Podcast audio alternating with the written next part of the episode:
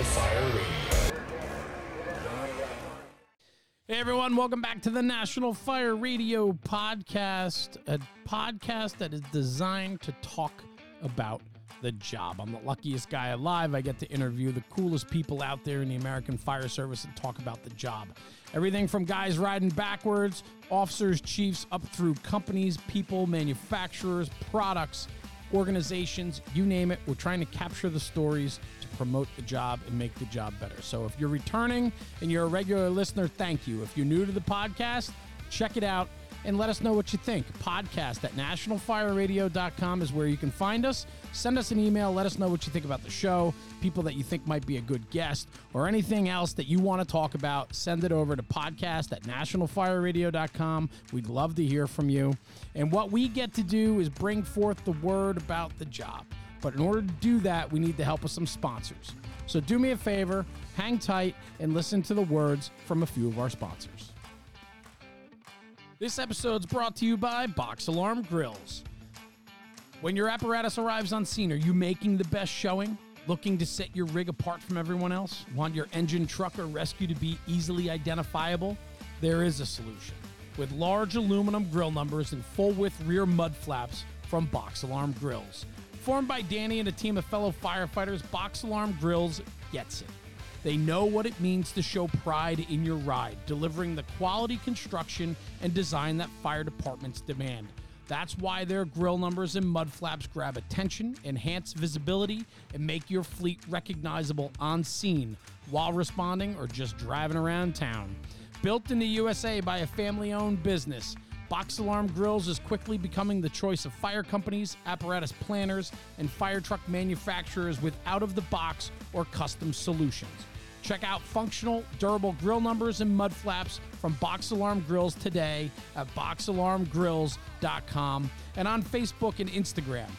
And like Danny and his crew like to say, add pride to your ride.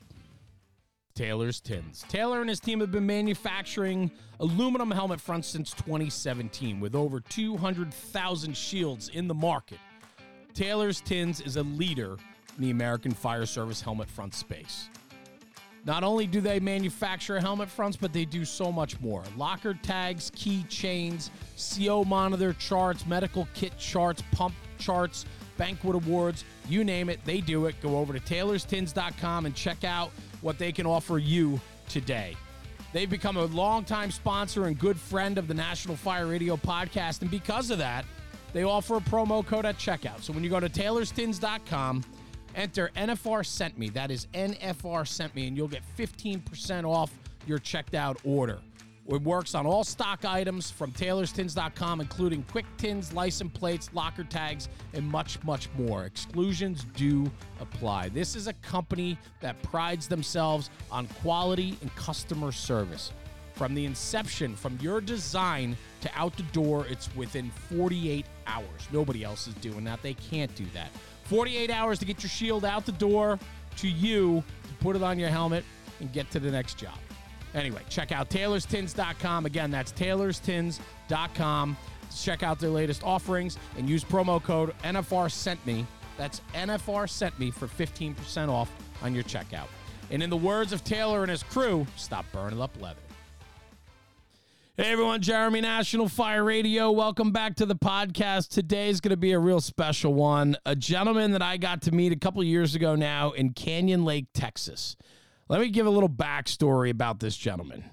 This guy worked in one of the coolest places I've been to in the state of Texas. Not only that, he's got 30 plus years in the uh, fire service. He's currently is serving as a regional section chief of the T- Texas Division of Emergency Management. Before that, he was the fire chief, chief of department in Canyon Lake, Texas from September of 2017 to 2021. And prior to that, 27 years experience, retired as a battalion chief with the New Braunfels, Texas Fire Department. Chief Darren Brickcoder, how are you, brother? Outstanding. Thank you, Jeremy. It is Brinkcoder, right? I want to make sure I'm getting that right. I forgot to ask you before we started, and I want to make sure I'm saying it right. Brinkater. Brinkater. Oh man, Chief, I'm so sorry. I should, you know. I always ask for clarity when we start, and for some reason I didn't, and I should have. So I apologize, brother. But anyway, Okay. welcome, welcome to the podcast, man.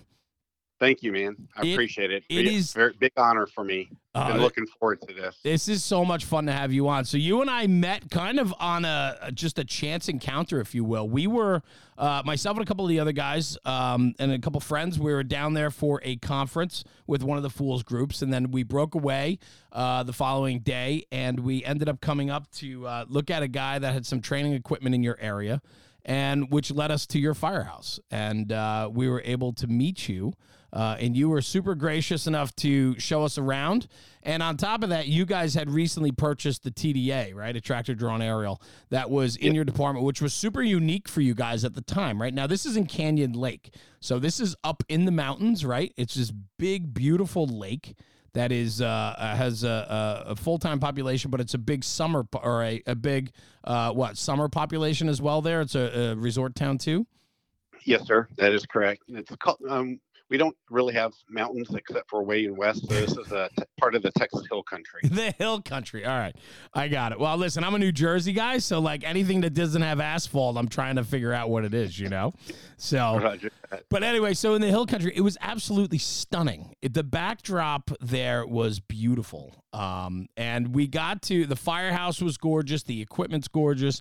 And you had the uh, you had the fortunate ability to be the fire chief there, the chief of department for four years, and um, and so maybe we'll start with Canyon Lake because to me that's where we met. That was where our chapter started. But I know you have such a long history prior to even getting to Canyon Lake, which we'll back up to and we'll get to that. But Canyon Lake, what a what a unique place. Give me a little background about it because I think during your tenure there, the the district, like so much of Texas, was growing at a rapid pace. No.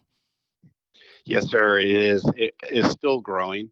And when we came in, when I got in there, um, they were trying to reorganize and get things moving. And when, when I we kind of got in there, I inherited four stations, is what they had, and we were really blessed. And with a lot of homework and with the help of the board, we were able to convince and, and get a contract on that we were able to save money by building two stations. We knew that we were eventually needing two additional stations. We had very long response times, and we were trying to reduce that. And with a coordinated effort, we were able to build both of them at simultaneously at the same time and get both areas covered instead of waiting or putting one one or the other off. Okay. So we were really blessed in getting that move on. But you know, stations need people. That's the most important, and then, then followed by they also need apparatus. So getting that the correct piece of apparatus and looking at the department as a whole of what was the most appropriate piece of apparatus were very unique. It's um, more of a rural suburban area. Yeah. So what type of apparatus best fit and is it the traditional big O engine or we looked at things and went with a wildland type 3 engine at one of the stations? Because it was the best fit for the area that it was versatile small enough to get in and out of the tight driveways and we have a lot of trees hanging over the longer driveways. The houses are just not subdivision homes they're they got property Yeah, probably large so- setbacks, right? Large square footage homes too. I mean, they're beautiful Correct. area. Yeah. all on the lake, and those houses are are worth a lot of money that are along the lake as Yeah. well. So again, just the hills and all of that was part of looking at the apparatus as a whole. And to be honest, I mean, we weren't looking at a tractor drawn apparatus either. I mean, when we were looking at aerial devices, that that kind of came about that our regional um, rescue truck that we kind of depended on bringing more air, supplied air, or bringing more air bottles on a working structure fire, and lighting for night operations, and then the higher tech rescue tools, airbags, stabilizers, big big sets of tools and and um, cribbing Sure. for stabilization. They sold that apparatus, and then that that re- regional or countywide resource was not there. So we had to look at a way of um, we had limited manpower. So if it didn't go out out of the house in the first run, it wasn't going to come. There was nobody back at the station to bring anything else. Right. We had to look at a piece of apparatus too. And, and that was kind of where the whole tractor drawn apparatus, a straight frame, wouldn't been able to carry all the equipment that we were looking for. So it was unique and again a huge educational aspect for everybody the firefighters truly never had a, a ladder truck in the district before. This was going to be the first aerial device, as well as then bring in the right equipment. The, the with the high speed around that area and, and the highways, motor vehicle crashes were very common Yeah. and they were very complex. I mean, we were having high speed impacts and and so we had to look at like how can we bring all of this into one piece and and the tractor drawn that's kind of where that came from that that tractor drawn apparatus came there are no street lights very few street lights in that area so night operations was always a deal and they don't crash on the road they typically fall down into in the embankment or further off the, Sure. the highway so we needed something that had lighting that we could light up the scene and and work safely on, on at night uh, night operations as well You know, it's pretty interesting, right? Because a lot of people think of the TDA for maneuverability and and not as much as storage, right? But what you get with a long articulated apparatus like that is is unlimited storage ability. And when you're looking to put two or three functions even into one apparatus, the TDA certainly becomes an interesting prospect, right? How did that conversation go? I'm curious because you went from not having an aerial device in the district to you have a fast-paced growing district. You you're on the hook for one, you end up building two fire stations. You need people to staff it, you need apparatus to put in them.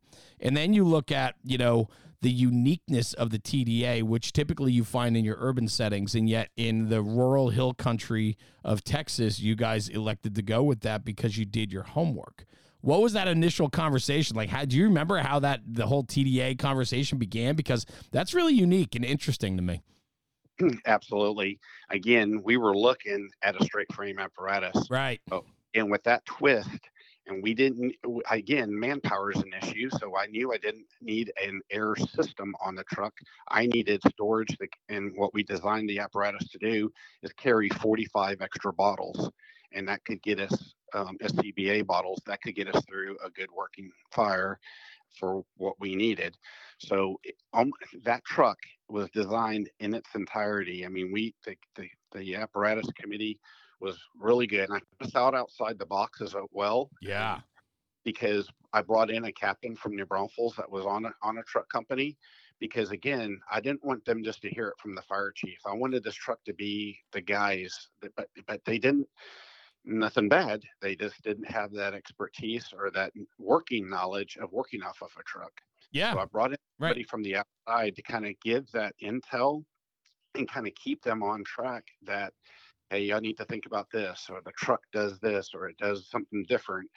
I needed that, and I didn't want that buy-in just from the chief's mouth because yes, I spent a lot of time on a truck on a Quint and working in the city, but I didn't want it to be a, just a one-way street and whatever the chief says, this is what it's going to be, and we're going to end up working. This is it. So I kind of wanted that, but also, I mean, they had the whole buy-in. I mean, they we went compartment by compartment, and I mean, so doggone proud of them because I mean, they literally we were calling manufacturers and getting specs of the each equipment or each particular piece of whatever we were putting in that compartment and what container it was held in so we knew how it was going to be laid out. So everything had a home. When the truck came in we bought our own equipment um, and then we uh, put it all together and it turned out really a sharp piece of apparatus and it's functional Yeah, well, the versatility of it too, right? I mean, you know, it it's so nice to be able to um, really dive in from the from the from the inception of design to through delivery to be able to make it your own, right? When you decide that it's the right truck, it gives you the the most amount of square footage. Uh, you have the staffing to be able to operate it. That's a whole nother issue too, right? Is to be sure that you can operate that truck to its you know maximum performance, peak performance, right? And then realizing what it could truly do for you. And I, you know, when we were there and we walked through and we got to look at it, um, you know, you had plenty of room to go. Meaning the equipment on there, you were only probably, you know, two thirds full, not even maybe a half full. And you had so Yeah. much more ability in real estate to for more and, and additional equipment as the district grew.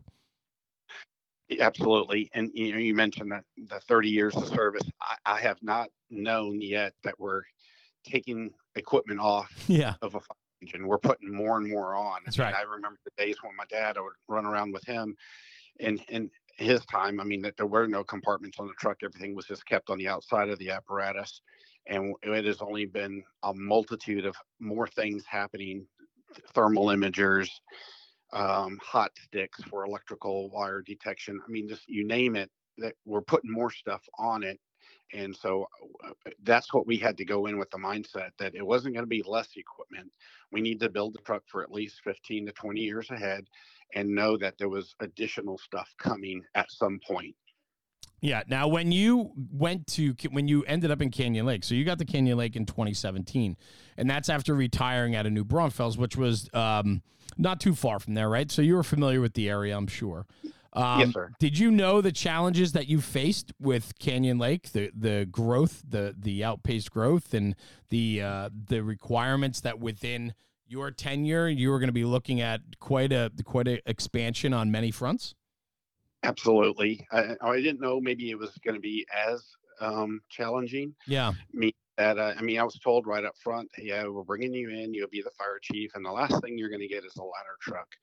But the thing is, is that I never even dreamed that I would be ordering a tractor drawn apparatus. Yeah. Just as an example, but I mean, it's all the educational aspect of uh, informing the board or informing the citizens or even and keeping abreast and training on the cutting edge for the fire guys so they understand why the need is there and or why we're doing different things. Or why we are not going to do it maybe one way versus the other way because maybe it's been tested or or try, trial and error and we're not going to kind of go down that rabbit trail kind of go down the more proven proven route but i mean getting the input, I, I, can't say enough. I mean, the guys were they did homework. I mean, yeah. and, and, a lot of it they did on their own time. They we traveled, and not only just for the tractor drawn apparatus. We looked at other apparatus when we're specking. We were looking at stations. We traveled to other stations. What is best to work? How? I mean, we ended up with two story stations because of square footage. Um, keeping concrete costs down and going up made sense for us um, putting fire poles back in the station and, in the firehouse. So little things like that, bringing some of that tradition in, but also keeping the functionality. And more importantly, I mean, the apparatus bay is where everything kind of spins around. Sure. There's no reason you make bowling alleys out of stations and they have to travel, the fire guys have to travel so far down the hall just to get to the apparatus bay. The apparatus bay is everything's around, built around that. Yeah. And that's that's the hub. That's the bread and butter. That's how we need to get on that apparatus. The faster we get on it and get out the door, the better we're going to do once we get to the customer's home and and take care of business. So you and I we're going to go down the road in just a little bit talking about tradition and culture because I know that's very important to you. You have a long-standing history in the fire service. Your father uh, long before you and, and growing up, you knew you always wanted to be a fireman. We're going to get to that in just a few minutes. But with Canyon Lake and the expansion, how do we, I mean, we've talked about the physical aspect of it, right? The expansion, two floors, you know, price of concrete, apparatus bays, living quarters, all that, right? That's the physical. What about the culture side, Chief? When you have a department, and I know this is happening in, in Texas because I hear about it a lot where these ESDs are growing at such a rapid pace and they're expanding so fast that firehouses are just opening up. They're popping an engine in there and they're putting four guys in there and they go, "Here's your firehouse. Here's your here's your new territory and good luck." And how do how do we like for you, the guy that believes in the the importance of tradition and culture in Canyon Lake when you got there, I'm sure there was tradition and culture already established, and I'm sure that you helped bring your outside influence uh, and love for that part of the job into it as well to really fuel that. But when you're opening and expanding so fast, hiring new people, new apparatus purchases, new firehouses being built, how do you maintain that level of tradition, the importance of the traditional influence, and then also allowing for new types of cultures to be born out of it? I would say a lot had to do with leading by example. Yeah walking the walk, not just walk, talking about it. Um, when they, there's no question when those guys saw me on a fire scene, I'm in gear. I'm bunkered out. I'm not going in and fighting fire, but I'm bunkered out, so I understand what they're feeling. Texas temperatures are, are hot and humid, and so I, it more importantly, kind of showed me in my own head how hot somewhat to a certain degree just reminded me of self-consciousness that I need to take care of them just as much. I mean, looking out, where's the water, where's the Gatorade? Sure. They need breaks and re- and rest and stuff like that. So that's just kind of walking the walk a little bit, but absolutely not that their culture was it was all good. We expanded upon that. Um, and embraced it. I didn't change the colors of the trucks coming in as the new chief. I didn't change the the outside of the apparatus. I mean, we, we still followed that their traditions that they had kind of set up, taking it to the next step and and putting a captain on the truck and, and a lieutenant on an engine. Those were some things that kind of introduced and was was kind of reinforced. Yeah. Um, But we can and- lose our way though, can't we? With with such fast expansion, we have to be careful that, you know, as we expand, we're not cutting corners, right? I mean, it, it, it takes a tremendous amount of work. Yes, sir. And, and, and training and just keeping up with the training and that things are changing. And we ran our EMS as well. And I, I might add a very aggressive EMS system. Yeah. I mean, somewhat rural. Our transport times are long. Um, I, I mean, close to an hour or a little bit over an hour if we're going to the appropriate trauma facility. Wow. So um, we had to have we introduced uh, that that was a whole nother deal. I mean, bringing the equipment and listening to them of their needs and their concerns and the lack of what they had and where we take it to the next level and using and uh, or and or just experimenting experimenting with new equipment that was out there and would it work better than what they currently have and giving them that opportunity that they actually had an ear um, to talk to and, and listen and and kind to make those adjustments. That's cool. I mean, that's I mean, that's a chief that understands his people and understands that without his people he's got nothing, right? Like, you know, you you I mean, I remember when we were there that day with you and the way you interacted with your guys um there was a, a mutual level of respect for sure. And it was fun to watch you be hands on with the TDA, pulling it out, moving it, you know, and so on. You weren't asking the guys that the guys were all busy doing other things. And you were very much dialed in, and that you could tell that there was this real mutual respect between the guys and yourself, and vice versa when we were there. It was it was a lot of fun to watch. And then we even went out on the fireboat on onto the lake itself. Um, we were, uh, you know, afforded that opportunity. We had a blast, and you had two rock stars on that boat. Um, and uh, it was fun to talk with the one guy. He basically grew up on that lake. He knew every every little thing about that lake. And you know, the fact that you guys, your fireboat on that lake is used not just for EMS, but it's used for firefighting as well. Um, you know, we flowed water with it. We talked about how you guys provide, um, you know, as a supply for structural fires or brush fires, and you could load your UTV up on it. Like it was just a very cool experience. And I have to say that, like, it was very evident that the culture was alive and well there. The guys we were talking to were into it. They were into the job. They were into what they were doing. Um, and that comes with a solid foundation because guys aren't comfortable like that unless they're coming from a strong foundation. Yes, sir. Yes, sir.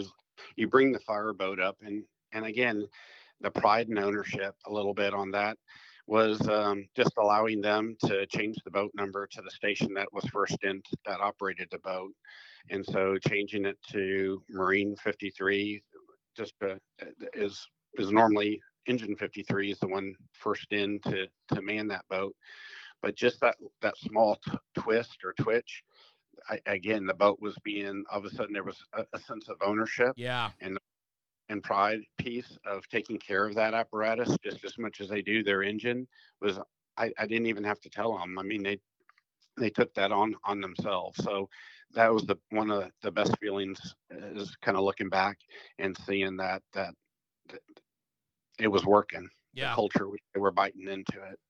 So from Canyon Lake, right? So before you ended up, uh, we've not ended up, but before you got to Canyon Lake, I mean, you spent 27 years in the New Braunfels Fire Department in Texas, and you retired as a battalion chief. That's a much larger department, correct, than Canyon Lake? Yes, Yeah. Yes, sir. So give me Yes, a sir. little give me a little background because you know talk to me a little bit about New Braunfels. We're kind of working backwards because I know that your father was you you mentioned your father was a fireman prior to you and you growing up. I mean, you just always knew that you wanted to be a firefighter. Talk to me a little bit about that and the influence that your father had on you and what it was like growing up in in that house.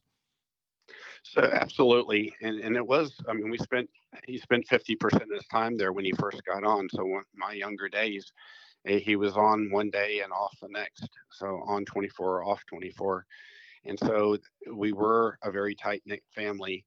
And um, in nineteen six or nineteen seventy, the the fire department took on the uh, EMS system, and so that's where the third shift came on. And so then they went twenty four forty eight. So it was a very tight, tight network. I mean, I remember just going out on the weekends. I mean, we, we were just uh, the firehouse was uh, that was our other family, and doing lo- Christmas, Thanksgiving. It was just a, a very tight knit group of people. And that, that you talking culture and stuff, and and going into the station and being called little brinkator or little brink and then trying to fill i mean i just i knew that's what i wanted to do. I right out of high school i had to get into another job just to survive and kind of get out on my own but was in a fast lube oil change. But my whole time there i knew I, it took me a little bit to get to proper training and, and where i needed to and i volunteered for three years with new braunfels prior to getting paid or going to the career side. And so it was a it was it was an honor to kind of be there and then work alongside my dad. You know, of course, he was on another shift um, for most of that time, but um, and then promoting past him, that was uh, a little bit. So wow. So he ended up doing how many years? 40 years, did you say? 40 years, yes, sir. So 40 years with the New Braunfels Fire Department, and then you did 27 years there. Yes, sir. And so when I read through your uh, background a little bit, I mean, we're talking emergency medical instructor, arson investigator, fire inspector, hazmat tech, fire marshal, department historian, and you helped uh, open the fire department's museum in an old firehouse. I mean, the list of achievements is is grand. In, in over 27 years, you had a taste of all of it. It seems like, and then and then promoting up through the ranks and retiring as a battalion chief. This episode of the podcast is brought to you by Anderson Rescue Solutions. Anderson Rescue Solutions was founded in 2016 by former Philadelphia firefighter Tim Anderson. As an urban firefighter and rescue specialist, Tim found that the equipment available to him lacked the usability and practicality in complex, high stress environments that rescuers often found themselves in. To combat this, he developed products based on his own experiences in the field creating innovative, efficient gear designed to thrive in reality. The Multi Loop Rescue Strap is a perfect example of one of these products. Made in America, this patented tool is used for rapidly harnessing firefighters or civilians in the worst conditions. Every feature is fine tuned to meet the needs of rescuers battling low visibility, low dexterity, and high stress. The multi loop rescue strap has been used in numerous real world rescues for both firefighters and civilians all across the country, and it is being increasingly adopted by fire, rescue, and tactical agencies as standard issue equipment. I carry one. I have carried one for many years. It is the most versatile strap out there. Check it out the Multi Loop Rescue Strap by Anderson Rescue Solutions. Tim Anderson, the owner and proprietor of Anderson Rescue Solutions, has become a dear friend. In fact, he's even been on the podcast several episodes ago dropped incredible information. He's super passionate about the fire service, about special operations, and he has built an incredible company, an incredible product.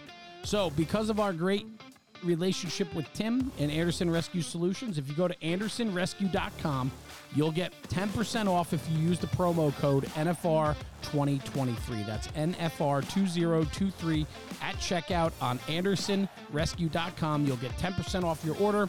And do me a favor, go over to their social media and check out Facebook, Instagram, and YouTube for weekly news, product info, and other content in regards to Anderson Rescue Solutions. This episode's brought to you by Flame Decon. Developed specifically for firefighter decon, Flame shampoo, body wash, and soaps reduce your risk of getting occupational cancer. Live fire testing shows that carcinogens on your skin after a fire are removed and undetectable after using Flame.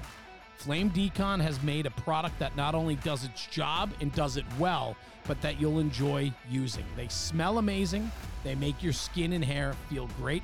I will be an absolute witness to that. I have used the product. Tara and I have known each other for quite some time. She has sent us product. We have used it, and it does take that smell of soot and smoke off of you immediately following a shower. It makes a difference.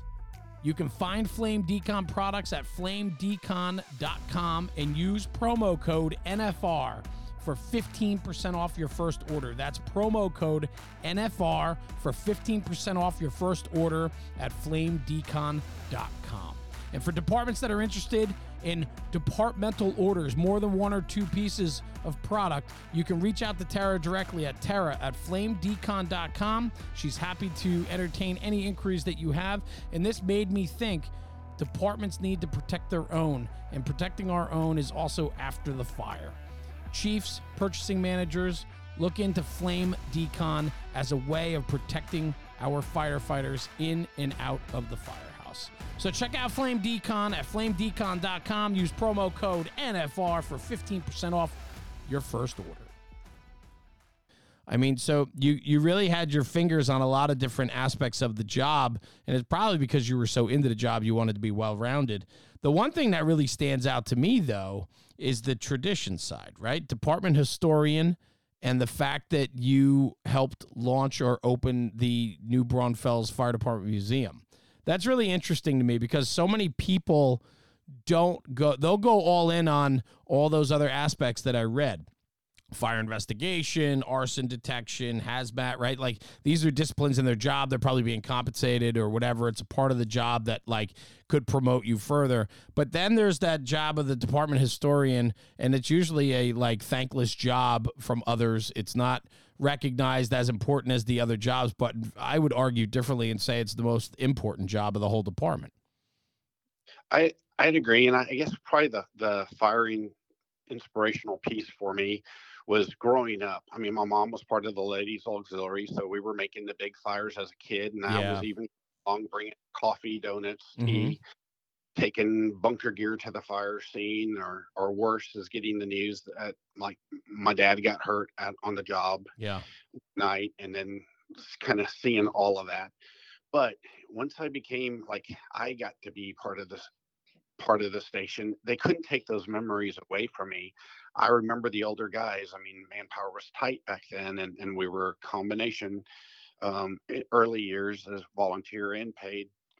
But I, I can still see the engineers pulling up on a hydrant and hooking the hard suction up to the hydrant in the engine, and not losing a prime. They're already pumping to the to the fire back behind them.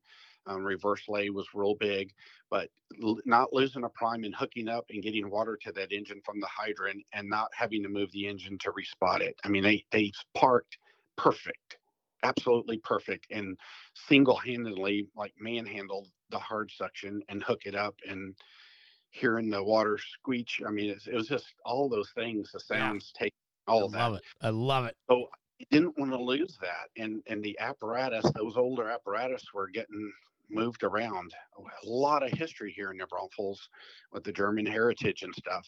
And the very first piece of apparatus was bought August 3rd of 1886. And I know Texas came a lot lot behind the East Coast. So I mean 1800s is kind of our timeline. So in 1886, that very first hand cart, which they still have in the fire museum, was almost going to vanish. It was just on somebody's property and Wow. And I was like, man, we need to bring that back in and we need to water the wheels and keep the wood tight and, Mhm. and keep and, and do some maintenance to it and take it in parades and show it off. I mean, it's a huge piece. But even beyond that, I was just by the word of mouth and looking around and looking and searching for the history, finding the first uh, 1912 American LaFrance fire pumper that was the first motorized apparatus for the city. And then again, explaining to the gentleman that I mean he was offered a lot more money than we could ever buy something like that and and in leaving his property with a handshake agreement that he donated it back to the fire museum at no cost. Wow. That's I cool. put words around all of those things. And but this didn't happen. It was doing the research, just like you said, doing the research, but more importantly is the support of getting, and I don't know how I did it because I really don't, but getting the support of the uh, the co-workers and the other firefighters because they all had a piece in it. We we have wooden ladders on the on the apparatus in the museum, and we were pushing really hard. The city in 1995 was celebrating their 150th anniversary, the sesquicentennial for the city, and we wanted to open the fire museum that year. And they hand sanded all, refurbished all the ladders and put them back to pristine condition sealed them all up and put them back on the apparatus. And so we were able to parade and have the, the apparatus. So we got a building full of the original trucks, not somebody else's, They're all 100% New Braunfels Fire Department apparatus that are in, in the fire museum. So it, it is, and it wouldn't, it was going away. The, the, one of the trucks was parked in a park. So bringing it back into the fire museum as a, it, it was the a 1923 American LaFrance, and we have a 1931 service ladder truck with the Pompier ladders. And the, the ladders, all the ladders are 100%. Nothing. I mean, they're they yeah. probably still a ladder test today. And a 1925 REO Speedwagon. Ah, I love it. I love it. All of those things, the old radios. When I mean, I was the guy at at dispatch, and when they took a radio out of service, I, yeah, I need that. And they're like, well, you can't take it. Yeah, it's not going away from the city. It's going into the museum. We don't want to lose that piece of history, the tone piece that they would hit on the desk and put up to the mic to set the plectrons off. That's cool. Yeah. I mean, all of those little bitty things that were going to just kind of go away. I mean, I'm really kind of proud that somehow we were able to get all of that back into there. And, For sure. And now probably be able to display and and again bring it to the to the new firefighters coming in so they knew what little the guys i mean they didn't have a lot back in the old days but what little they did have they made it go a long way and made a huge made a huge difference for the city and the citizens and the visitors to the to the community. The fact that you recognized all that though, I mean there's so much history that gets thrown out every single day across the country from firehouses where we're erasing our past because nobody wants to put the effort in to protect and preserve it. And and that's where to me like guys like you, we need so many more of you because you guys I mean you felt you it was so influential to you growing up that it's almost like, and just correct me if I'm wrong, because I, I feel like I'm the same way, but it's almost like our way of giving back to what it gave us when we were young. Right? Absolutely. Yeah. Absolutely. Talk about including, that. Like, yeah. Including like the building, the yes. building, doing the homework to get not a, it's, it's not only now recognized as a Texas historical building marker or building, getting that, but we are also on a national level that it's a, with the Department of Interior as a registered building, historical building for the, the United States. So, I mean, they can still kind of do what they want on the inside, but the biggest thing is they just can't bulldoze the building down. Yeah. The city's growing.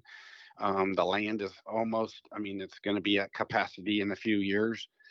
And the next step on that is to take the old away and build new, bigger, and taller buildings. So we we didn't want that to happen, especially with the the old central fire station. So to preserve that and to have that piece as the original piece, and uh, it's it's it's so we're like really really proud to be able to walk on that apparatus floor, and it goes back to the beginning of the department. What is what does it do? Preserving our history like that, Chief. What does what does that do for a department? I mean, what I know what it does for you and I. I mean, we we cherish the memories and we walk into a place like that and it's just everything comes flooding back. But say to a person that didn't grow up with the influence of the New Braunfels Fire Department, what does preserving the tradition do for the for the department itself, but also the people that maybe don't know much about the history? What what should it do or what is what is the history designed to do for those that serve today?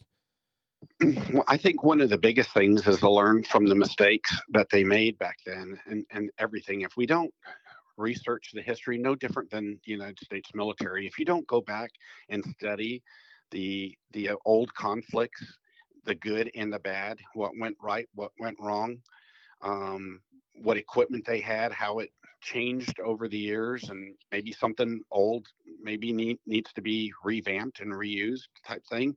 But give, getting that perspective on kind of where they came from. I mean, it's nice to go next door to the new modern station and see all the gadgets and stuff, but to have the respect of what they did with so little or the equipment that they did have at that time, um, and they were still doing the job. And so I, I, I, definitely there's a pride piece because they are, I mean, bringing tra- traditions back, the the challenge coin and bringing that group the group the the, the shift. I mean, was a battalion chief, and that was a big thing for me that we brought the whole shift together when we got somebody new and passed the coin around to everybody, the senior personnel on on the department, and there were people far senior than I, hmm. um, like yeah. 35 years. Wow.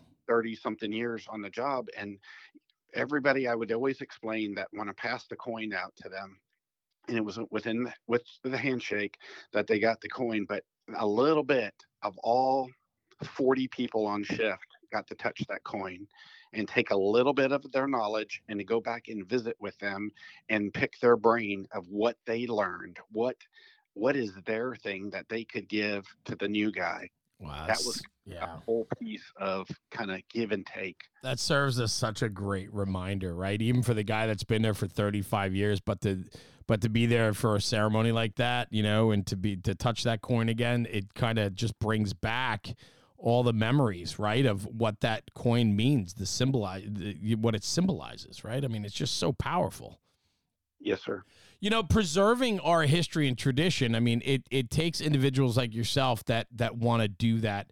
But I have to believe in like New Braunfels, there's a tremendous belief in the importance of that, right? I mean, you can't do it alone. You have to have people behind you, others that are helping you, uh, as well as a department that supports it, right?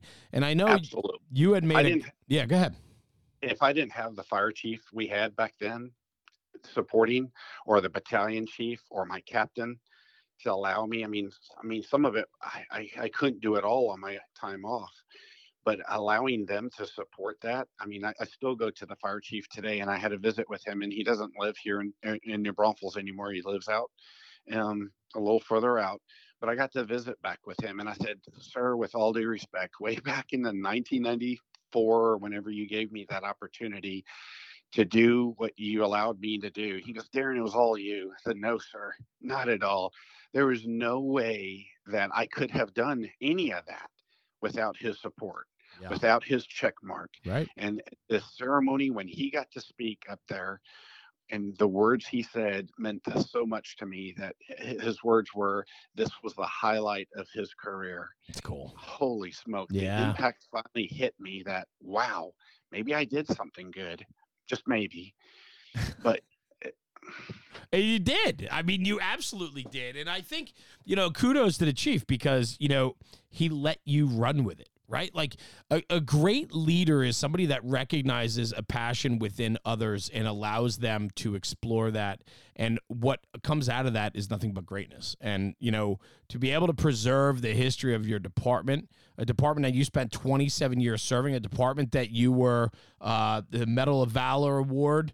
Uh, in 2011 as Distinguished Service Award in 2012, and then Fire Officer of the Year in 2013. Like, you know, this is a department that you went all in on. You were a legacy fireman. Your father was there for 40 years. Like, this is a department that you could not, and it, you just couldn't be a slacker. You couldn't just show up and do the job and go home. You were so much bigger and better than that. Um, and it shows. And, and so for your chief to recognize that and allow you to run with projects like that, um, that's what sets you apart, man. I mean, that's what brings me to you. That's when we met, the passion in your eyes, the love you had for the job, and truthfully, the conversation and the fellowship we had. Like, I really, there's, there's not, I listen, I talk to guys every single day across the country in different firehouses, Yesterday, I was in a different firehouse in a different state. Today, I'm talking to you and a couple other podcast people and so on. Like, I talk to people all the time from all different fire departments. And there's a few people that are standouts to me when it comes to the passion and, and unconditional love they have for the job. And you were certainly one of them. And uh, and so for that, I'm I'm grateful, and that's why I wanted to have you on the show because I just it comes through you. You like people listening to this episode are certainly going to feel your love and passion for the fire service. Yes, sir. I appreciate that. Ah, of course. So listen, I just threw all those accolades at you. You've had a hell of a career, a very colorful career. Um, and you still love going to fires. I mean, you know, from New Braunfels, you retire as battalion chief. You then go to Canyon Lake. Um, and from Canyon Lake, you take on a job with the state of Texas, where you told me, hey, I still get to run on fires if I need to. Um, you're handling and mitigating and communicating large emergency responses in the state of Texas now. Uh, very different than being a local fire chief. Yes, sir. Yeah. 254 counties in the state. Um, I'm directly responsible for 43 of those. Wow, that's cool. That's incredible. And I know that you deal with a lot of uh, disasters, things like that, like larger scale incidents where you're directly involved with. And so that's where I wanted to bring up your past to where you are today because you know, it takes compassion. It takes a leader. It takes somebody that wants to push their career and go further with it on a bigger stage. And um and that's what I admire about you. And you know, I think that's what this is all about for you too is new challenges, new exciting things and and things that you could build off of off your past. And that's where I think tradition really falls in line. Yes, sir. That's cool. So give me a little background about your father, the influence you had there. I mean, you know, you talked about your mom being in the ladies auxiliary, but like they set such a solid foundation for you. I mean, did you you had said to me, I think you said like you knew from like the get, like high school, right? Somebody said to you about high school like you are the guy that followed through with the job you wanted, right? Yes, sir. I knew. I mean, this is what I wanted to do. I mean, my time eh, being able to go visit my dad at the firehouse was like, I mean, it was a highlight in first grade going and touring the fire station and putting my dad's fire coat on. He wasn't on duty that day, but the guys were like, "Oh, we know who he is, and put your dad's coat on." And I was I, like, made my day. I was like, that was the biggest thing for me, like growing up, and and then actually living living it out. But I mean, making fire calls. I mean, I. I I'll, I'll tell on myself. I mean, we he had a 59 Ford, and and again, he would we would respond uh, after hours as well. And something big happened. Um, they had plectrons or radios. Sure. And so the call would come out. And as soon as I heard that go off, I knew it was like, okay, this is going to be a good one. I'd jump in the back of the car and get in the floorboard, and it had the big hump in the middle for no the drive way. shaft. Yeah. Go in, go in that hump and put the fire coat over me and, and wait. And sure enough, a few oh minutes, seconds later, he jumps in. We're down the road. And I knew that if I got up too early, he'd just let me out and get back home. And so I had to wait a little bit. And then I pop out and he's like, Hey, he's like, Oh, dang, you scared me. Your mom was going to be mad, but get up here and help me watch. Look for the smoke. Oh wow. and- Watch for traffic. And we're, we're going to get, we're going to be, but we're going to beat the engine in. And I was like, whoa, Holy smoke. It's like right down the road. So uh, those days were like, I mean, I, th- then I got to stand at the corner or stand on the fire engine and while it's pumping and feel the pressure changes and how that truck's. It's those things that was like just, I mean, made an impact for me. And later on, I mean, those things kind of came back to my head when I got to be the pump operator and putting my leg up against the hose and kind of listening to the hum of the truck. Is it working all right or is it struggling or am I almost cavitating and watching my gauges and watching the oil pressure and making sure everything's functioning along with, you know, everything else an engineer does, grabbing tools and taking it to the front door and all of those things. But I mean, eh, yes, I was listening to the number of couplings hitting that, the, so I'm getting the friction loss correct or friction loss correct. All of those things I kind of got instilled early on because I had great mentors that were teaching me those things coming up. So, So, important. yeah. I tried so hard to pass those little nuggets on to the new guys because if I just kept all of those things, they're not going to get any better and they're not going to strive to be better. So, whether it be on the fire truck or even on the EM, EMS unit, I mean, we passing those nuggets on to those guys and and allowing them to to stretch their legs a little bit and experiencing things and kind of stumbling don't let them fail and fall flat on their face but allowing them to stumble on their own a little bit I like that. and then mm-hmm. let's take a step back and re- reorganize. And this is maybe a little bit better way, or this is another way possibly that might work better. Um, if not, you're going to need to practice a little bit more the way you're trying to get it done to make it more proficient. That's incredible. I, I love that. I mean, guys have to find their own way, but man, do we have such an obligation to allow for them to find their way, meaning we guide and we mentor as they find their way through this job. And, you know, it takes somebody with a dialed in love and respect. I mean, you have, I think you equally respect the job as much as you love the job. And, and respect of the job, I think, is super important too, because you're a protector of what you know and you're a protector of, the nostalgia, the history, and everything that comes with it. Is that partly why they still invite you back to talk with the new guys in New Braunfels? It is, and again, that's um, it's that means a lot more than they even know. They they feel talk it break that down because i think that's a one it speaks to the department and and what they value and two what it does for you so they the new guys today, it depends if they're a, a basic EMT or a paramedic. It depends. So some of the guys are here for four weeks before they go get out on a truck. Some of them, uh, the paramedics have to stay a little longer, you know, like five to six weeks before they get out on the unit by themselves. And I normally get them on. Um, they asked me to come in the morning of their their badge pinning ceremony that later that afternoon and I get to walk them through the fire museum and the stations and talk about how the stations were built and how they came along. The first firefighter fatality in 1947. Um, we've had three in the city, and talking about each of those incidents. Water is a big thing. Our department is very big on swift water rescue. It floods a lot. We get a hundred year flood almost every 20 years or less, um, sometimes within a matter of just a few years. So we used to talk about the flood of 42 and um, or, or 32 and 52 and 72, but then we were experiencing the floods eh, like even in my career in 98 and 2011 and 2001 different events but just as i mean to be expecting that and and how would we transition so fast. I mean, from lightning strikes during the storm that we're in full bunker gear to swift water gear that we're taking all the bunker boots off and being ready to get into some swift moving water with the two rivers we have in the city and being flexible enough that articulating all of that and then and uh, because you never know what you're going to be on. Yeah. I mean, not a big department that you're just on an engine company or you're just on the truck or you're only on the ambulance. I mean, our first due ambulance is is their their orders are gear up, pack out, and they're they're part of the initial firefighting team. The second in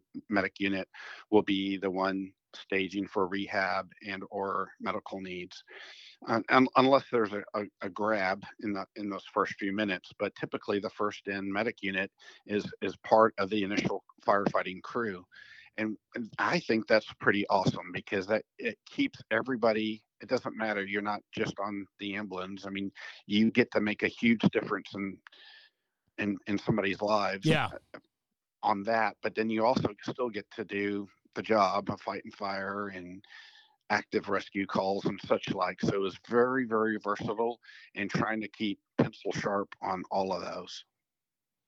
I, I love it. I mean, I think that's great. But the fact that they invite you in, a retired battalion chief, and then a retired chief uh, from a, a, neighboring department up the road a little bit, and then uh, somebody that works for the state of Texas now, they still invite you back to speak with those new kids on the during the day of their pinning ceremony because – they put value in the history of what their department has gone through. I think I think an introduction like that speaks volumes to those new kids coming in. Absolutely. Hopefully they take just a little bit of that and keep it going, keep the history going. They're they're writing their own book and and the department's history book as they move along. But if they're able, my whole thing is is if they can take a little bit of that and see where it's come from and uphold that honor. I, I, guess one of the biggest things is is that once you're sworn in as a firefighter, you're able, never able to take the badge off, whether you're in uniform or not. You're always a firefighter.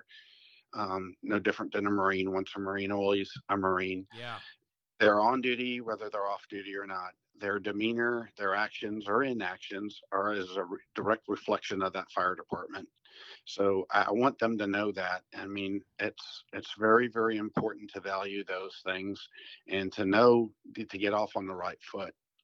Yeah, I mean, but you're also demonstrating to them that their department is buying into them as much as you've asked them to buy into the department, right? It's like, No you- yeah, yeah, yeah. I'm sorry. Go ahead. Yeah, just there's no question to that. I mean, and their the current chief feels the same way. I mean, he, his responsibility is to borrow them for the they work a 48 96 shift now and to borrow them from their family for 48 hours to serve the citizens of the city and and to take care of them for that that amount of time. So it's it's real real uh, I mean, it's it's very very important for them to, to know that. I mean, if they're just punching in and punching out, I, and there's no question that there would be a, a high turnover and such like if if they're not feeling appreciative. Yeah. So, and again, it's not just words; it's by actions of the people, and so you, you gotta like have I I don't know how else to say it, but you gotta lead by example and actually show through action and not just words. I love that. Uh, it's very well said. Um, I couldn't agree with you more. So, what's next for you? I mean, you have a new chapter now that you've been doing for about a year and a half with the state of Texas. You, um, it's quite an interesting uh, position that you're in. A, very different, I think, than uh, than what you were doing. But I think the uh, the jobs leading up to it certainly set you up for it and put you in a good place to to work with the public and and work with the state of Texas. What's next for you, man? I mean, is this uh, this one's going to be a good go for a while and and so on? I'm curious because I think you bring so much to the table. And uh, yes, sir. yeah, This is- this is the goal. It Yeah. Came a little sooner than I thought. Uh, opportunity comes at the weirdest timing. You never know. Um, sure. But th- their organization was growing. Um, TDEM was growing, and they, they were creating new positions. And um, that opportunity came knocking, and I really had to look self myself in the eyes and kind Yeah. of see that ultimately where I wanted to be. And it was kind of the right position at the right time. And so it has been, yes, sir. I mean, no telling what emergency or disaster, natural disaster or man-made disaster is could happen, but we're here to do that. And I mean, a much bigger footprint. I, if I didn't realize anything, I mean, you- I knew Texas was big, but I realize maybe how big when you get behind the wheel and and have to travel as far as we kind of do on on major events. yeah, So it's really, really good. We really get to, to actually expand upon. I mean, I get to talk to 43 um, county judges and get to know them and build that trust because I don't want to meet them in the middle of a disaster. Yeah. Our, our boss thrives on we got to know these people beforehand because when there is something that happens, they need to be just a phone call away. They need to know who to call, and that may be myself or one of my one of our staff and that if they're in need, they've exhausted all of their mutual aid and they're needing more resources, they know who and how to contact and get those things, that ball rolling. And then we work with the governor's office to make those requests happen as, as fast as we possibly can. yeah. Well, I'll tell you, Chief. Uh, very honored to know you, to talk with you today, to get a little bit of your story. And like I said, man, I can't wait to cross paths with you again.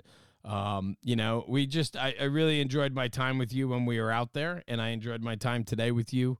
And um, it's just exciting to watch you flourish. And I think, um, you know, I'm excited to see uh, as as the uh, your position as the regional section chief for the Texas Division of Emergency Management. I'm excited to see where that goes. And uh, you know, I wish you nothing but the the most success with it, man. I think it's fantastic. I appreciate it, Jeremy, and you're doing a phenomenal job. I listen to your podcast. I'm very honored to be here with the competition or the other Ah, Cool. come on. other that you've interviewed. They do a phenomenal job. You do a bang up job of bringing out the good in people and and spreading the word. That's the biggest thing is spreading the, that those little nuggets and spreading the word out of what how people can do better and and better themselves and the fire service as a whole. Hell yeah. We- we darn sure don't hear all the time of what all the good these guys, men and women, are doing out in the field, but we dang sure hear it when somebody messes up. So you have that opportunity to bring that out and in the best of those people and and let everybody learn from uh, uh I mean, an outstanding deal. Even the tiller time, my hat's off to you. It's phenomenal. The new um, equipment that's being put out and you going out and, and, and working with those people as well. Bang up. Well, I thank you. That's uh, coming from you. I, I, take that as a very large compliment, and I, I do appreciate that. Um, I will say this the importance of this podcast is literally to listen and hear everybody's story. Everybody has a story, whether they're teaching on a national stage and they're the most influential person in the fire service, down to a guy that may not have had an opportunity to share a story or an experience, but it's just as grand or important as anyone else. And I think everyone in this fire service has a story to share and I want to capture them because I think what propels and pushes this job forward are conversations like you and I had today for this last hour because somebody will always get something out of the conversation. It might not hit thousands of people, but maybe 10 or 20 people that listen to an episode pick up something that either makes them laugh, changes their attitude, maybe changes their course in their career right on a big scale, but like whatever it is, like for me, this it's a selfish endeavor. It, it allows me to talk to you again,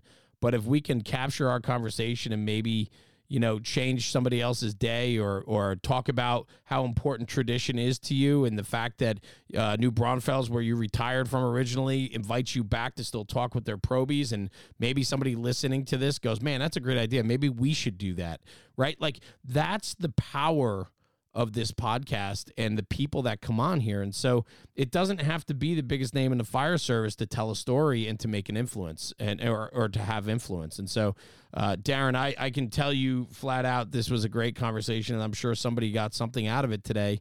And it's because you were willing to give back yourself today. So it's not just me, it's it's our guests and it's the people willing to share their stories and their message because it pushes this job forward. And that's what we we're all obligated to do that. Um, and you know, I pale in comparison to you. What you've done there, and you know, protecting tradition and pushing tradition forward with your people and the next generation, man. I mean, that is just as influential as it gets. And uh, kudos to you, man. Thank you, Chief, for joining me today. Truly appreciate it. Thank you very much. Awesome. Good. Well, let me do this. I'm going to sign off the podcast, and I'm going to come right back to you. So don't hang up. Stay right with me, and uh, and then I'll be right back to you. Okay. Thank you again. I appreciate it. Yes, sir. Great. Guys, thank you for tuning in for another episode of the National Fire Radio Podcast. Darren Brinkater. Did I say it right? Brinkater? Brinkater. Brinkater. Brinkater. Yes, I got it right. Bang. All right. Well, listen, I'm sorry I butchered it on the intro. I do apologize, but we don't edit, so it's you're gonna have to deal with it, Chief. I apologize. But that's all good. Uh, I appreciate you so much. Guys, what a great story today. What a great story about tradition preserving our tradition and history and pushing our job forward because frankly we can't go anywhere if we don't know where we started. So preserve that history and culture in your firehouse and push it forward to make this job better. Take this conversation take it back to the kitchen table tonight and talk about it because when we talk about the job we are making the job better. Thanks for tuning in. We'll see you at the next one. Jeremy national fire radio